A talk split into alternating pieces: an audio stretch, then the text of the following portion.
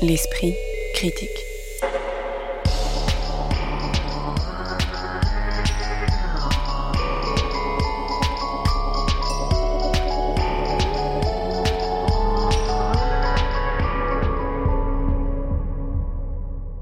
Mediapart.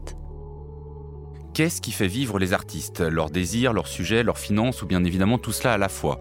C'est à cette vaste question que s'intéresse l'esprit critique de ce jour qui commencera avec une discussion sur la juste rémunération des artistes en art visuel à l'occasion d'une proposition de loi récemment déposée à l'Assemblée nationale. On se rendra ensuite dans le Paris de Marcel Proust tel qu'il est présenté au musée Carnavalet et on parcourra le monde des luttes du Chiapas à Aubervilliers vu dans le regard du photographe Bruno Serralong dont le FRAC Île-de-France propose en ce moment une exposition rétrospective. Pour en discuter aujourd'hui, Victoria Leboloc-Salama, fondatrice et productrice du podcast Le Bruit de l'Art, Magali Le Sauvage, rédactrice en chef adjointe de l'Hebdo, le numéro hebdomadaire spécial enquête du quotidien de l'art, et enfin Chris Cyril, critique d'art et conteur d'exposition indépendant. Bonjour à tous les trois. Bonjour. Bonjour. Bonjour.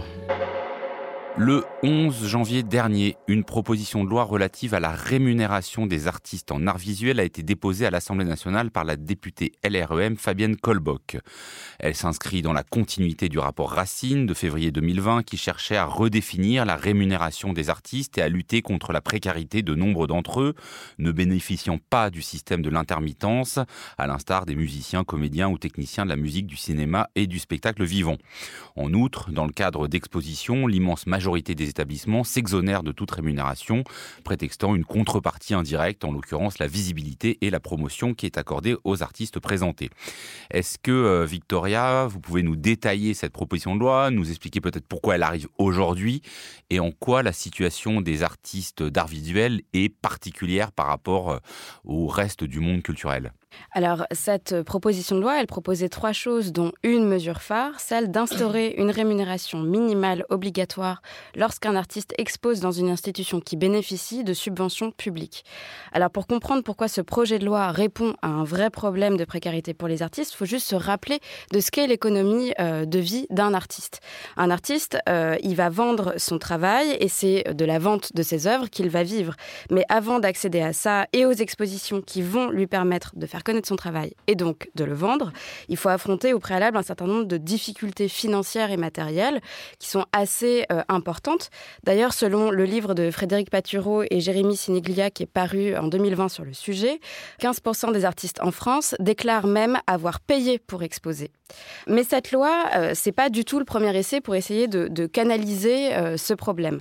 Déjà en 1957, il y a une loi qui est devenue ensuite l'article L122-2 du Code de la propriété intellectuelle qui prévoit sans l'ombre d'un doute que la rémunération des artistes au sens large euh, doit être rémunérée lorsque leurs œuvres sont exposées en public.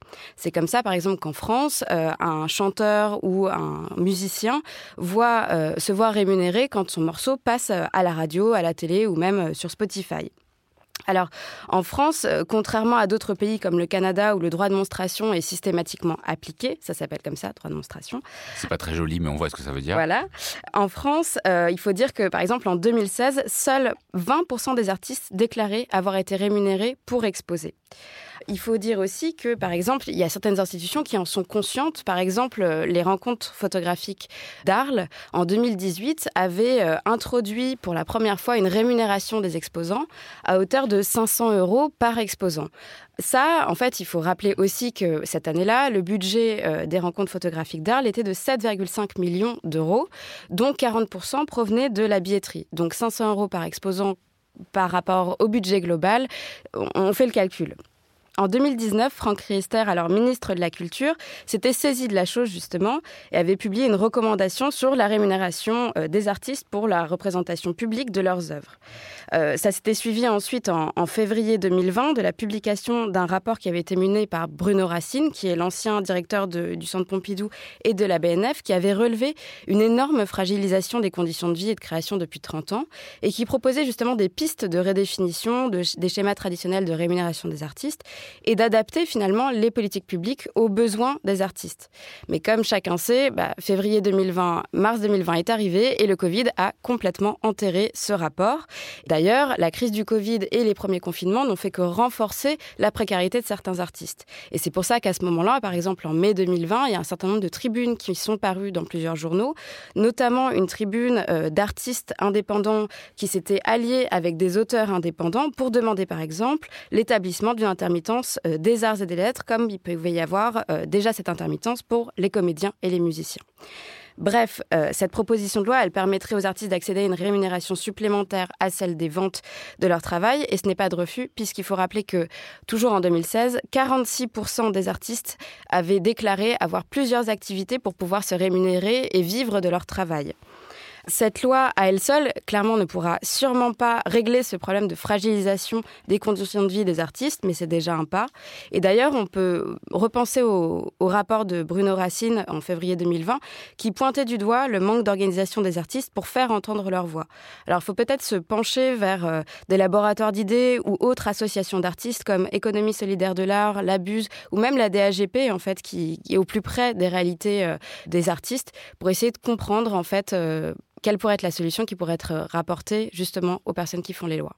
Magali Le Sauvage et Christiel, peut-être on fait un tour de table sur cette proposition de loi et qu'est-ce qu'elle, euh, parce que je pense qu'il y a un constat partagé hein, sur la précarisation particulière des artistes en art visuel.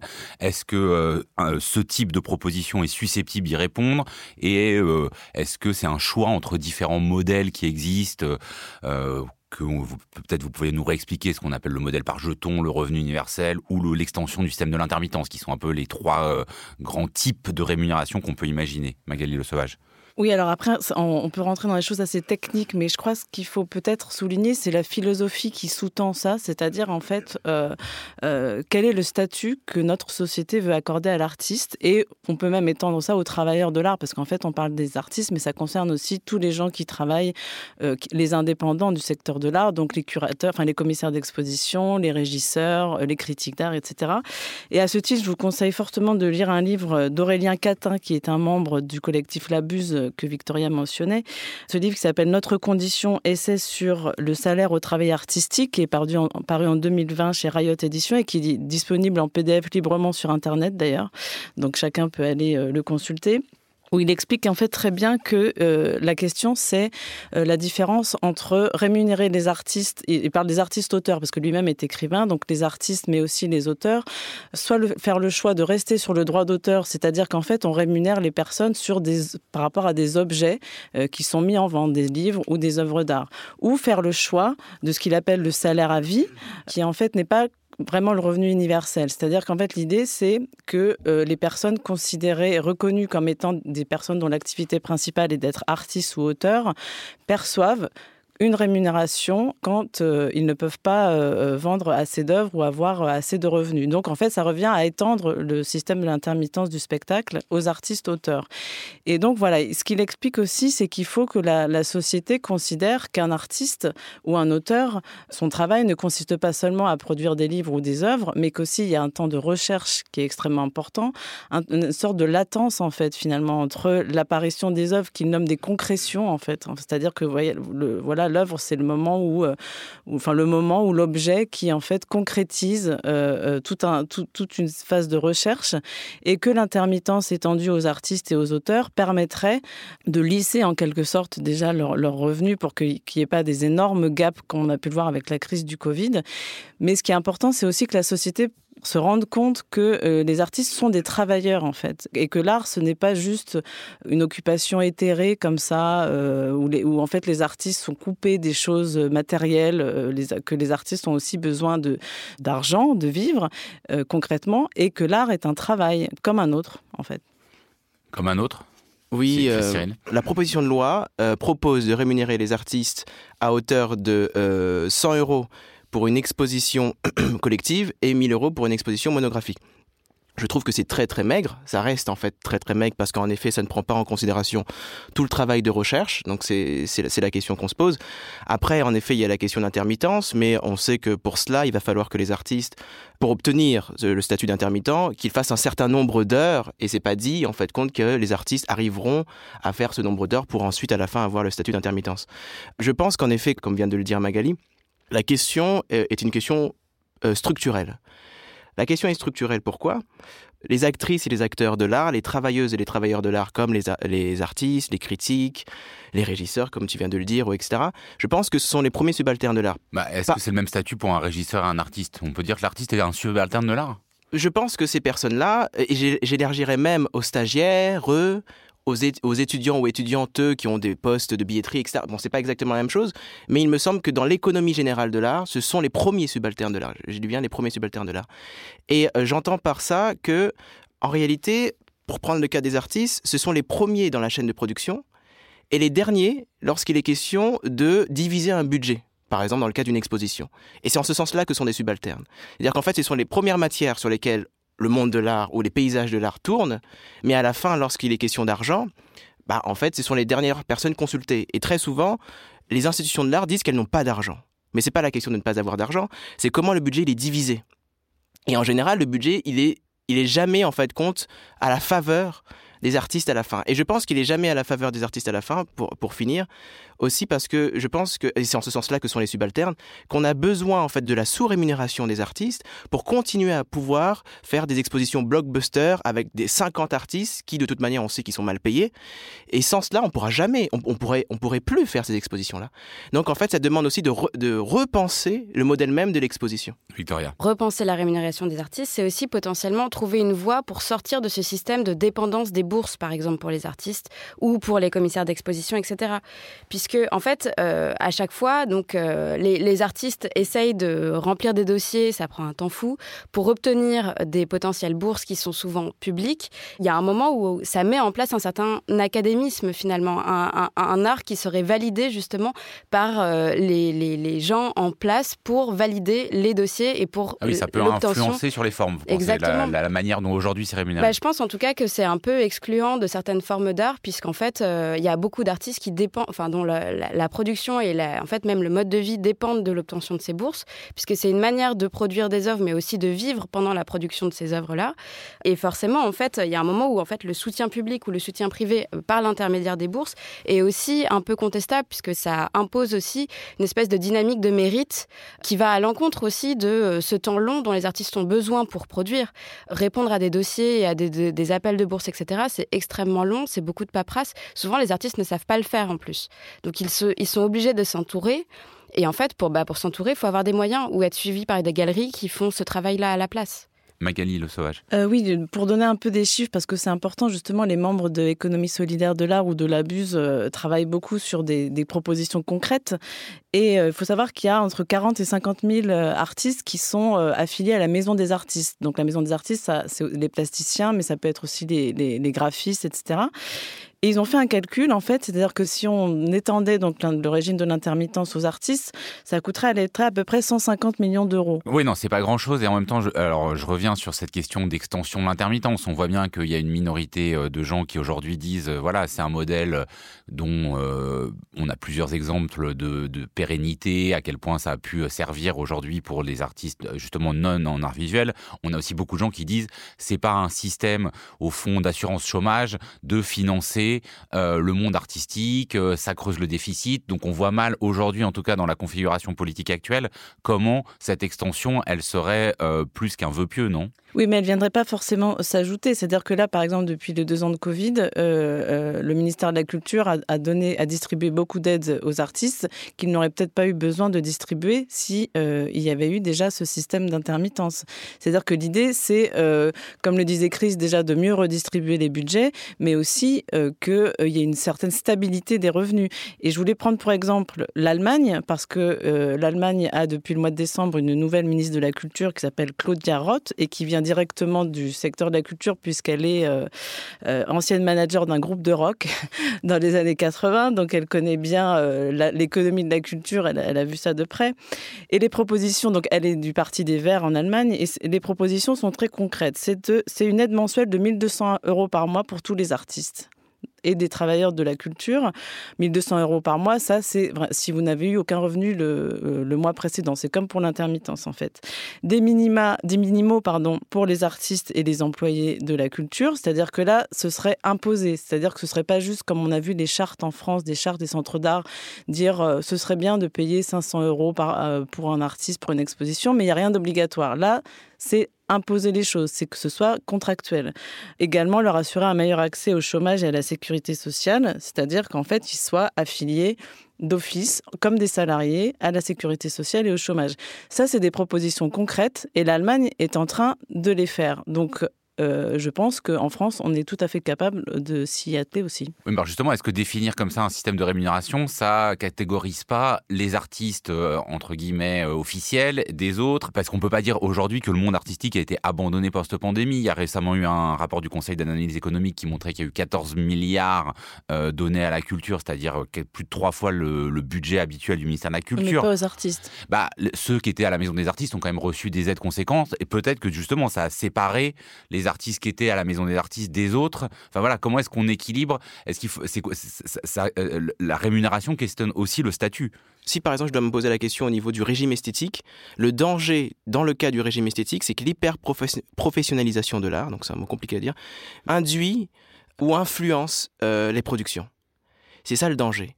C'est-à-dire que plus l'État mettra son nez dans justement euh, le, fait de statuer sur les artistes et sur euh, leur rôle, etc., plus en fait compte, les formes qu'on verra seront, je sais pas comment je pourrais dire ça, uniformisées. Voilà. En fait, encourager d'autres formes, c'est encourager d'autres modèles et d'autres possibilités de production. Donc je pense qu'il faut aussi être vigilante et vigilant vis-à-vis du fait qu'on ne peut pas demander tout le temps à l'État, auquel cas on restera sous son patronage, mais qu'il faut qu'on réussisse à créer euh, des modèles qui en plus sont des modèles qui, euh, qui tendent à, être euh, totalement exclus et marginalisés. Magali et Victoria, pour conclure. Juste pour conclure, moi justement, je pense qu'aujourd'hui, on est justement dans une formule clientéliste, c'est-à-dire que le ministère de la Culture est devenu un guichet, et le ministère de la Culture distribue des bourses, des résidences, des aides via le CNAP, etc. Il y a des concours en permanence, les artistes sont assommés, sont obligés de, remplir des dossiers de candidature en permanence. Ils sont en fait dans une concurrence permanente les uns entre les, autres. On en avait parlé au sujet de Monde Nouveau d'ailleurs alors que justement euh, étendre le statut de l'intermittence sans justement euh, euh, les mettre en concurrence les uns avec les autres, ce serait de dire bah voilà, votre activité principale, c'est d'être artiste. Donc, on vous considère comme d'autres salariés et euh, on vous donne des revenus réguliers. Et justement, ce serait, à mon avis, une manière euh, d'éviter euh, de, en gros, donner l'argent à la tête du client. Crise d'un mot. Et il me semble que les institutions de l'art, le nouveau défi des institutions de l'art, c'est de repenser ou de penser une éthique de l'exposition. C'est-à-dire que l'important n'est pas de faire un catalogage d'œuvres, mais l'important c'est de, comprendre l'exposition comme forme relationnelle. Et donc du coup, ça demande ce qui est important, c'est pas la quantité, mais c'est en effet la, qualité des relations. Donc bonne transition vers la deuxième partie de l'émission, plus critique de deux expositions. L'esprit critique. Mediapart. C'est sans doute une des expositions les plus visitées du moment. Elle se tient au musée Carnavalet, musée d'histoire de la ville de Paris, et s'intitule Marcel Proust, un roman parisien autour de ce qui constitue déjà un des hits du musée, à savoir la chambre reconstituée de Marcel Proust avec lit, chaise longue et habits. Les commissaires d'exposition, Valérie Guillaume et Anne-Laure Sol, tissent un parcours scandé en trois séquences, le Paris de Proust, la chambre de Proust et Paris dans À la recherche du temps perdu. Dans cette exposition, il y a beaucoup de choses, des manuscrits, des premières éditions de livres, des objets ayant appartenu à Marcel Proust, des lettres, des photographies de famille, des tableaux de Paris et de son époque, des archives des endroits qu'il fréquentait, des lieux où s'asseoir pour entendre des extraits de ses textes.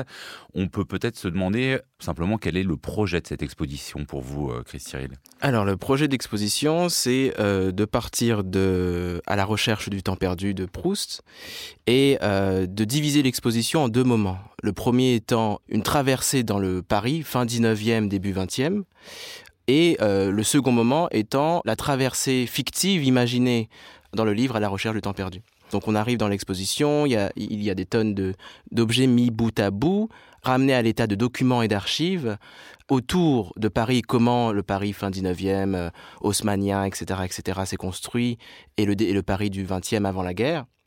Et puis après, euh, jusqu'à la mort de Proust, euh, fin du, premier chapitre, on pourrait dire. Second chapitre, ouverture vers bah, la recherche du temps perdu, ce Paris fictif, reconstruit par Proust lui-même, et puis euh, avec des, donc, des associations, donc ça peut être des films, ça peut être de, des documents d'archives, ça peut être aussi des hum, dispositifs où on peut écouter en fait des acteurs ou des actrices ou des, personnes en fait qui interprètent en fait à la recherche du temps perdu. Notamment il y a Lambert Wilson j'avais noté. Le dispositif en fait compte est celui des period rooms les period rooms, en fait, ce sont des pièces d'époque. Donc, c'est une manière de recontextualiser, en fait, de nous remettre à la place de l'époque. Donc, du coup, c'est toute une scénographie pour euh, s'imaginer au 19e, au 20e, par exemple. Et donc, la logique des pièces d'époque, c'est des espèces d'isolats de temps, des blocs de temps, non poreux au changement et, et à l'évolution. Mais le problème, c'est que le temps, on ne pourra pas le retrouver. Ça, c'est au moins une des leçons qu'on aurait pu avoir sans même entrer dans l'exposition. Magali Le Sauvage, sur euh, cette ce dispositif et euh, le fait que c'est toujours une gageure d'exposer un écrivain, euh, c'est-à-dire de transformer une, ma une, matière écrite en matière visuelle, qu'est-ce que euh, là cela produit? Alors justement, l'exposition s'attache pas tant que ça à la matière écrite, je trouve. On est plus dans la vie de Proust et la vie de Proust à Paris en l'occurrence. Ce que j'ai trouvé assez complexe, c'est qu'il y a une, précision documentaire très forte dans l'exposition, c'est-à-dire qu'on voit les plans des appartements dans lesquels il a vécu, les plans de Paris, etc. Donc, évidemment, il y a ses vêtements, son lit, etc. Et donc, il est, en quelque sorte, lui et ses proches sont pris dans une sorte de grille et sont un peu figés comme ça, euh, comme des, insectes qu'on aurait mis euh, voilà, derrière une vitrine. Cette immersion dans son intimité, finalement, bon, elle se fait par des objets qui sont des fétiches. Donc là, on retrouve quelque chose de, très proustien. Mais je trouve aussi que cette précision, euh, finalement, elle tue un peu le côté évanescent de l'écriture de Proust et des évocations de Proust qui, dans, enfin, de l'ordre de l'impression. Hein, C'était l'époque de l'impressionnisme aussi en, en, peinture. Et en fait, là, avec ce, ce côté très un imaginaire qui se perd avec euh, le fait de ah, voilà cette montre a appartenu à Marcel voilà, Proust. et avec bon, alors c'est super d'avoir cette euh, cette galerie de portraits par contre de, de tous ses proches, de ses, en commençant par ses parents, avec un portrait de sa mère Jeanne Veil qui est magnifique d'ailleurs, et aussi les portraits euh, de ses amis, amants, euh, euh, les femmes qu'il admirait comme Réjeanne, Sarah Bernhardt, etc. Donc ça c'est fascinant comme portrait d'époque. Les peintures aussi entre oui, les... parce que sur les photographies, enfin moi euh, voilà, il y a certaines photographies de Proust qui sont connues, certains portraits, mais là en fait on voit qu'il a été photographié enfant. On a des photographies ouais. de lui enfant mmh. jusqu'à la fameuse photographie sur son lit mort euh, par Man Ray. Mmh. Il y a quand même quelque chose d'émouvant là-dedans à voir euh, bah, grandir un un, un enfant euh, mmh. jusqu'à devenir le personnage, euh, l'écrivain le plus connu de France. Et il y a une photo assez extraordinaire d'ailleurs dont, dont j'ai oublié l'auteur où en fait on le voit qu'il y a une photo instantanée, ce qui est assez rare à l'époque hein, puisque c'était pas vraiment le mode de, de photographie où il, est, il se dresse comme ça en l'air, il a le buste euh, qui sort comme ça, il est dans, justement dans un moment instantané et là on, là on a l'impression de voilà de trouver enfin le, le moment, euh, le, la suggestion, euh, le, la, la, chose euh, vraiment intérieure en fait finalement de Proust. Et c'est ça, je, tr je trouve que l'exposition, elle est passionnante pour euh, les gens qui connaissent bien l'univers proustien, c'est passionnant parce qu'on rentre vraiment dans, dans, tout ça, mais en même temps, ça casse un peu, je trouve, le, la subtilité aussi de l'impression proustienne, moi je trouve. Victoria, notamment donc sur cette question de savoir si c'est une exposition qui est vraiment faite pour les proustophiles et les proustolâtres ou qui parvient à euh, trouver un public plus large. Bah, je dirais que en fait, les deux temps de l'exposition euh, sont complètement raccord avec deux lectures possibles euh, de Proust et de du personnage Proust et de l'écrivain Proust. La première partie de l'exposition, à mon sens, est complètement euh, accessible à tous et même à un public assez jeune, puisqu'il s'agit vraiment de, reconstituer le Paris euh, justement du, de fin de siècle et de début de siècle. En revanche, pour la seconde partie, je dirais qu'on s'attache vraiment sur des points très précis, des personnages, des lieux qui sont brossés comme ça dans le cycle La recherche du temps perdu. Et là, je pense que pour l'apprécier vraiment à sa juste valeur sans avoir l'impression que c'est trop précis, il faut peut-être être un peu plus fan de l'auteur. Je rejoins un peu Magali sur le côté euh, figé euh, qui est donné euh, à cet auteur. Alors, il faut aussi recontextualiser l'exposition et la, création de cette exposition. Elle arrive au moment des 150 ans de la naissance de Proust et aux 100 ans de sa mort. Et en fait, en 2022, il y a un vrai cycle Proust qui se met en place dans les musées, notamment à Paris, avec une exposition au musée du judaïsme qui arrivera en avril, et autre exposition à la BNF en octobre, qui exposera d'autant plus de manuscrits et de choses liées à l'écriture stricto sensu. Et je dirais que c'est ce qui manque aussi dans cette exposition, c'est qu'on voit finalement euh, un des paperoles de Marcel Proust. Et ça c'est vraiment euh, je trouve très émouvant de voir comment il euh, comment il travaillait de voir son écriture de voir justement comment il colle des petits morceaux de papier euh, qui c'est complètement enfin en fait on voit son son génie se s'écrire en fait à ce moment-là. Et ça je trouve ça très émouvant.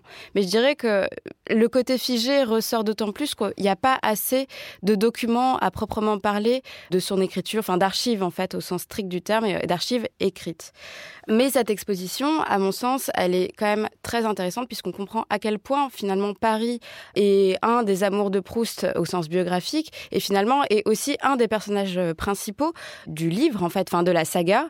Et c'est ça que je trouve très émouvant. Je rajouterai enfin que euh, le thème de cette exposition paraît assez logique, mais en fait c'est la première fois qu'il y a une exposition qui est dédiée à Proust et son rapport à Paris, même si en fait elle n'est pas forcément euh, bien menée. Je trouve ça intéressant ce que vous dites là, Victoria, peut laisser penser que les institutions euh, se sont un peu réparties justement les choses en fonction euh, de ce qu'elles avaient, de ce qu'elles, euh, puisque c'était un hommage global. Ça pose une autre question qui, je trouvais abordée quand même dans, cette exposition, c'est-à-dire qu'est-ce qu'on fait d'un monument national comme euh, Proust.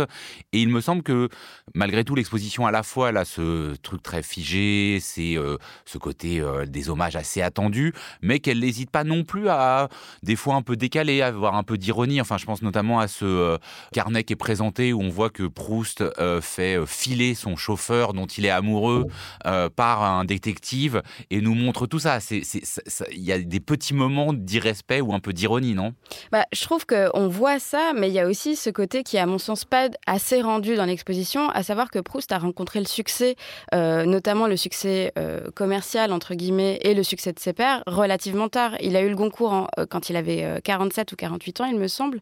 Et finalement, ça, c'est assez peu exposé parce que justement, il est euh, euh, montré comme une espèce de, génie. Euh, enfin, voilà, il y a ça qui manque. Chris Cyril, sur voilà, ces différents aspects, notamment sur la question de, comment se fait un hommage à un écrivain déjà aussi reconnu. La, question n'est pas tant de voir comment nous, peut-être, nous lisons Proust aujourd'hui, comment on l'adapte aujourd'hui de le mettre en rapport avec la contemporanéité et avec les contemporains.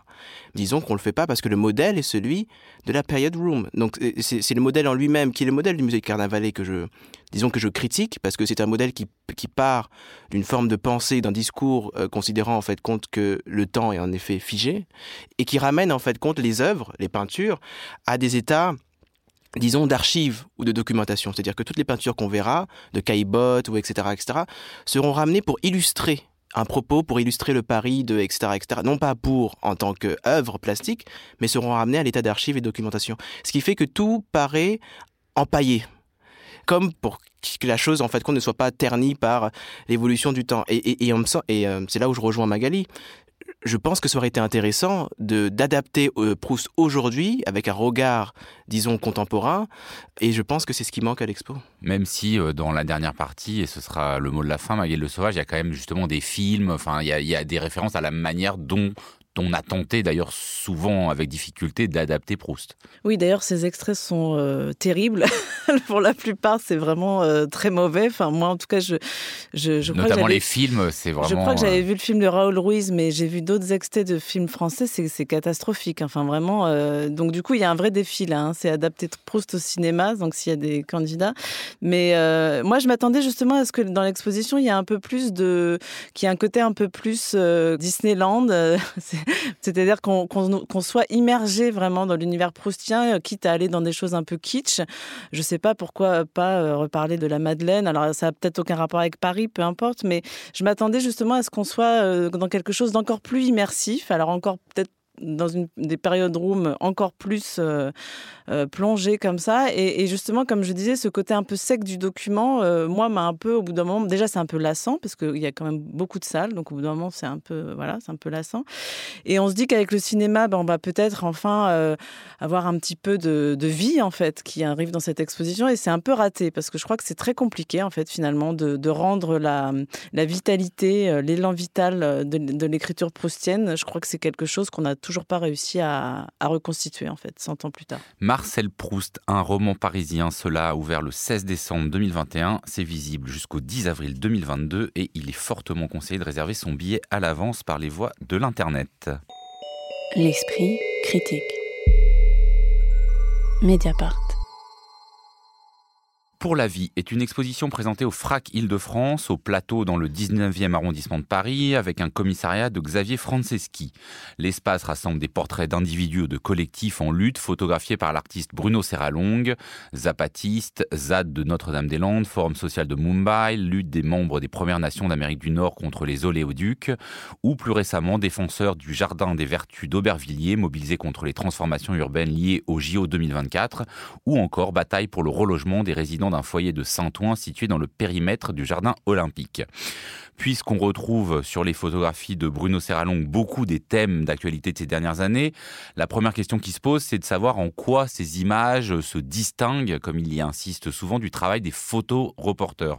Que diriez-vous à ce sujet, euh, Magali Le Sauvage? Alors, ce qui est très intéressant dans la démarche de Bruno Serralong, euh, c'est que depuis 30 ans à peu près, en fait, euh, il veut se faire par ses images le contrepoint des médias. C'est comme ça qu'il l'explique.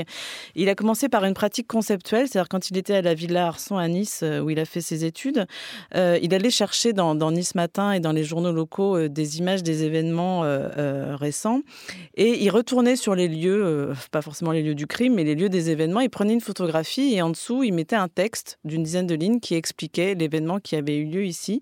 Donc là, on était dans une pratique vraiment de la photographie conceptuelle. Et petit à petit, il a gardé, en gros, il a gardé juste les images euh, et les textes. D'ailleurs, vous remarquerez que les cartels sont très longs. Euh, vous avez en général 5-6 lignes qui expliquent qui est la personne qu'on voit, euh, pourquoi elle est là, quelle date, etc. Et donc, ce qui est intéressant, c'est qu'il prend le contre-pied donc de, des médias, en fait, en, produisant des images qui peuvent apparaître comme des images muettes. Il a choisi pour cette exposition, en l'occurrence, euh, principalement des portraits, parce qu'il fait aussi des, images de, qu'on peut appeler de paysages, comme il a fait notamment à Calais, euh, dans les camps de, migrants. C'est des images aussi qui nécessitent un long temps de pause. Donc ça, c'est un détail, un détail important. C'est-à-dire que c'est pas le photographe, euh, reporter, qui va aller en manif, prendre des photos à la volée comme ça. Il pose son appareil, il demande aussi l'assentiment des personnes qui sont en face de lui, qui souvent le regardent. Euh, donc en fait, il y a une réciprocité, voilà, dans les images. Il y a quelque chose en fait d'assez paradoxal qui est très intéressant, c'est qu'on est à la fois dans des événements ponctuels qui euh, ont marqué les 30 euh, dernières années. Hein. donc ça va des apatistes à Notre-Dame-des-Landes, à des manifestations des Premières Nations américaines, au Jardin ouvrier d'Aubervilliers récemment qui ont été expulsés. Et donc on est en fait on est dans une tension comme ça entre urgence d'avoir des images de ces événements et un temps de pause littéralement, où en fait le, le moment semble figé et où, on est dans, où le spectateur se retrouve, ou la spectatrice se retrouve dans, cette, euh, dans, cette, dans ce vis-à-vis, dans ce, dans ce face-à-face qui, euh, je trouve, est assez, euh, assez hypnotique dans, les, dans la manière dont c'est présenté au plateau en particulier, puisque, comme je disais, l'artiste a choisi principalement des, des portraits qui nous regardent comme ça et on se retrouve comme ça au milieu d'une assemblée de personnes qui nous regardent et qui ont l'air de nous aussi de nous interpeller, interpeller sur leur lutte. Et je souligne juste que d'ailleurs, les, gens qui sont photographiés sont toutes des personnes en lutte. Victoria Le Bolloc-Salamas sur cette question, et parce que moi j'ai l'impression effectivement qu'il explique sa démarche, que comme il travaille à la chambre, il faut beaucoup plus de temps, du temps de pause, qui suppose aussi un assentiment des personnes.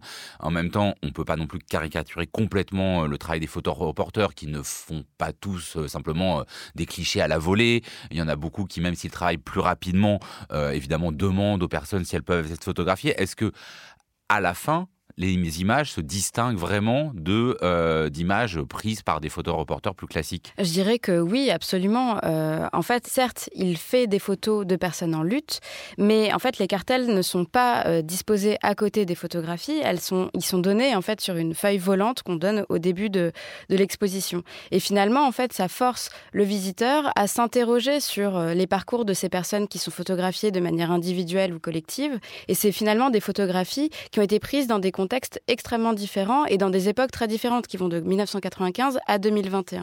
Et finalement, se fait le récit de personnes en lutte et de qu'est-ce que finalement une personne en lutte. En fait, j'ai l'impression qu'il dresse les contours. Et en fait, il personnifie euh, la photo de lutte pour l'abstractiser. Et finalement, cette exposition, c'est aussi un peu une manière euh, de faire le lien justement avec le début de, sa pratique euh, photographique, qui était plus conceptuelle, parce que il va reproduire tout au long de cette exposition un peu le temps et l'événement qu'est la lutte. On le voit notamment avec, en fait, il y a une, une une musique qui est euh, euh, diffusée dans tout l'espace. C'est une musique en fait de, bah, de lutte justement. Il y a aussi un procédé où il y a un rideau euh, lamé en plastique à travers lequel le visiteur doit passer pour pénétrer dans le plus grand espace de l'exposition et sur lequel en fait va être euh, diffusé des diapositives et c'est en fait une série de photos. Il en a pris plus d'une centaine, plusieurs centaines même, à l'occasion d'une manifestation en 95 contre la loi des, des retraites. Mais bon, peu importe en fait. C'est pas le sujet des luttes qui est important. C'est la manière dont il va montrer ses luttes. Et ce qui est intéressant, c'est que, en fait, contrairement à un photoreporter, pour lui, il est très difficile, il l'explique, de savoir quelle est une meilleure photo qu'une autre. Donc, il a décidé, en fait, de diffuser toute la série de photos de manière suffisamment lente euh, pour que chaque diapositive puisse euh, vivre au moins une fois dans l'exposition et dans le temps de l'exposition. Et finalement, pour moi, là, tout est dit, c'est qu'en fait, il personnifie et il humanise ses luttes loin de l'émotion et des fusions des manifestations. Et en fait, il, il, conceptualise un peu la photo de ces personnes qui sont en lutte alors, et en euh, survie. Alors, tout n'est pas encore dit, non seulement parce qu'on n'a pas tout à fait fini l'émission, mais parce que moi, ça m'a posé justement une question, ce fait que le cartel ne soit pas à côté de la photo, c'est-à-dire que, alors ce qui évite un peu hein, ce qu'on voit dans beaucoup d'expositions, les gens regardent que le cartel et pas la photo, donc j'imagine qu'il y a cette idée de d'abord regarder les yeux dans les yeux la personne qui est photographiée, mais est-ce que ça homogénéise ces luttes ou est-ce que ça permet justement de bien les distinguer parce que c'est des luttes très différentes et même vous dites qu'il y a que des photos de lutte mais il y a des photos de gens qui sont à Calais, euh, qui sont euh, alors en lutte évidemment pour passer euh, de l'autre côté, mais c'est pas des luttes organisées telles qu'on les perçoit. Et il y a aussi une petite pièce assez particulière où on voit des gens dans un jardin photographiés exactement au même endroit un dimanche après-midi, où là on n'est pas sur ce qu'on imagine être la photo de lutte comme telle. Donc moi je me suis demandé un moment si le, le cette volonté de vouloir concentrer euh, euh, des luttes sur plusieurs années crée un effet euh, bah, de force ou au contraire un peu de, de, de confusion. Je suis assez d'accord avec ça. Je trouve qu'il y a dans l'exposition une interrogation de l'image. C'est-à-dire qu'il y a tout au long de l'exposition une sorte d'hésitation euh, entre la question esthétique et la question politique. Le premier rapport qu'on a aux images, qui d'ailleurs sont des images qui sont en grand format, euh, placés comme des tableaux dans un espace d'exposition de White Cube. Donc on a d'abord un rapport esthétique, parce qu'on n'a pas le contexte. Et puis, justement, euh, les cartels ne sont pas là, mais les cartels, c'est les titres des œuvres, du moins des, des, photographies. Et donc, du coup, là, on lit les photographies, et là, disons que le seul référentiel de l'image est, euh, disons, contextualisé. Euh, et que l'image ne flotte pas comme ça dans un monde esthétique, abstrait, et qu'elle se ramène à un monde plus ou moins physique problème, et c'est là où euh, je vous rejoins, c'est qu'il y a une forme d'horizontalité des luttes sous une forme de discours qui est en fait une forme de panorama de, des luttes citoyennes dans le monde contre le néolibéralisme. Donc il y a une espèce de forme d'humanisme, enfin de discours humaniste qui ramène ces luttes à une même horizontalité. Et cette horizontalité, c'est aussi l'œuvre, c'est d'abord l'œuvre de l'artiste. Et c'est là où je trouve que ça pose un problème Parce que le temps que l'on voit, c'est le temps des luttes, mais c'est le temps d'une série photographique que lui, il a menée depuis plusieurs années. Et donc, du coup, on ne peut pas faire fi du fait qu'il y, a une, une resignification des luttes dans le cadre de l'exposition et dans le cadre du travail de l'artiste. Et en effet, là où je trouve qu'il y a une hésitation entre l'esthétique et le politique, c'est qu'on peut avoir, par exemple, des photographies qui sont des natures mortes. Je pense à deux photographies, dont une, il y a des, euh, une scie avec une pelle euh, mise en... Il y a quelques photos d'objets, quoi. Voilà, il y a des photos d'objets, de mise en- d'ensemble d'objets. Et notamment un objet de lutte assez particulier, qui est cette espèce de, de, de De- pièce de fer à angle droit, Oui, qui oui. permet, avec des menottes à l'intérieur, de s'attacher à un oléoduc. Bah, disons, cette image, elle est intéressante parce que elle, justement, il y a une espèce, elle ramène, disons, euh, une zone d'indistinction entre l'esthétique et le politique. Donc, elle est pas, je trouve qu'elle est pas tant problématique. Mais ce qui est problématique dans les autres images, c'est qu'en en- effet, on ne sait pas si euh, l'image, du moins dans sa visualité, est plus importante que les sujets. Et euh, les sujets peuvent parfois être se fondre dans la visualité de l'image et que c'est bien, là le problème. C'est dans le cas où le, le sujet dont il est question, où ces personnes-là sont des corps qui sont exclus de toute représentation, sont ramenés à une représentation qui les, qui les amène non seulement dans une forme de visualité de l'image qui peut les abstraire, mais aussi dans l'économie du monde de l'art, parce que c'est aussi ça. C'est-à-dire que c'est pas un monde abstrait, c'est un monde matériel, l'économie du monde de l'art. Et c'est là où est ma deuxième critique, c'est que l'expo ou l'artiste est très conscient de l'image en tant que forme de discours, en tant que langage ou en tant que mise en récit, c'est ce qu'il dit des images médiatiques, qu'elles sont toujours mises en récit, mais qu'il y, a un total impensé de l'exposition, du monde matériel de, de l'art, en tant que euh, euh, ce qui fait circuler les images. Victoria. Alors moi, je pense pas du tout, du tout que ça soit impensé. Au contraire. Alors, je suis d'accord pour dire qu'il y a une espèce d'horizontalité des luttes, et c'est pour ça que je parlais d'abstraction et de, photographie conceptuelle finalement.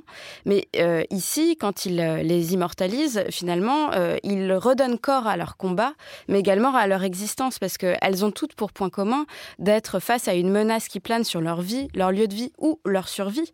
En fait, il immortalise des combats qui sont souvent perdus d'avance, parce que c'est le pot de fer contre le pot de terre, et il leur redonne corps, il leur redonne de la matérialité, il les fait exister sur le long terme. Moi, c'est pas de, ça dont je parle. Je, parle du fait qu'est-ce que la question que je pose, et je trouve qu'elle est impensée dans l'exposition. Je continue à le penser. C'est qu'est-ce que ces corps deviennent, qu'est-ce que, qu'est-ce que ces corps qui sont toujours exclus de la représentation et de la norme deviennent une fois mis en circulation dans les paysages de l'art contemporain, ce qui veut dire collectionneur, collectionneuse, acheteur, acheteuse. C'est ça que je dis. Parce que les personnes qui vont gagner de l'argent, c'est pas ces personnes-là. Donc, c'est la question que je pose, et je trouve qu'elle est impensée dans l'exposition. Magali, le sauvage, sur cette question. C'est important quand même de souligner le contexte de, de monstration de ces images, effectivement. Donc là, on est dans un centre d'art contemporain, dans un quartier où il y a une certaine mixité sociale, où on sait que le FRAC, euh, le, le FRAC Île-de-France fait beaucoup d'efforts pour faire, euh, voilà, faire venir un maximum de, de gens de, de divers milieux sociaux, notamment beaucoup de, beaucoup de, Oui, de scolaires. L'entrée est libre euh, complètement. Mais bon, ça, euh, quand on va au plateau un jour d'ouverture euh, normale, on voit bien qu'il n'y a, pas beaucoup de monde. Mais par contre, il y a un- ce que je veux souligner, je, je suis d'accord avec Chris sur ce- le fait que montrer ces images dans un circuit de l'art contemporain où on sait très bien qu'en fait, euh, il y a une déconnexion totale entre euh, le milieu et les sujets qui sont euh, présentés, ça peut sembler assez, voilà, assez, assez compliqué. Euh, par contre, je pense que le, le- pour le coup, là, on est dans un lieu, euh, un frac qui fait quand même un travail assez important auprès du public et notamment auprès des scolaires. Je me dis qu'il y a beaucoup de, beaucoup de classes qui vont passer dans cette exposition, qu'on va sans doute du coup leur raconter ce que sont ces images. Je pense aussi à ces publics-là parce que nous, on, voilà, on fait de la, on fait de la critique, mais euh, il y a aussi d'autres types de personnes qui, qui vont dans les expositions, notamment les enfants, notamment les jeunes parce que c'est dans le cadre de leur so- sortie scolaire et que finalement, voilà, bah, peut-être qu'il y a des enfants qui vont découvrir ce que c'est qu'un zapatiste, ce que c'est que Notre-Dame-des-Landes, et c'est pas forcément le but premier de Bruno Serralong lui-même en tant qu'artiste, mais par contre l'institution là, elle a un rôle à jouer et je pense que je pense que pour ça c'est c'est déjà voilà très bien que ça, ça existe. Même si on peut dire que paradoxalement, les médias en ont déjà beaucoup parlé, alors que lui, il tient un discours contre euh, justement ce qu'en ont fait les médias. Mais bon, Victoria. Je voudrais rebondir sur tout ça, euh, et sur notamment ce que tu dis, Chris. Euh, en fait, je comprends la critique, mais remettre en cause tout ça, c'est aussi remettre en cause toute une partie de l'histoire de la photographie. Je pense même, par exemple, à Walker Evans, etc.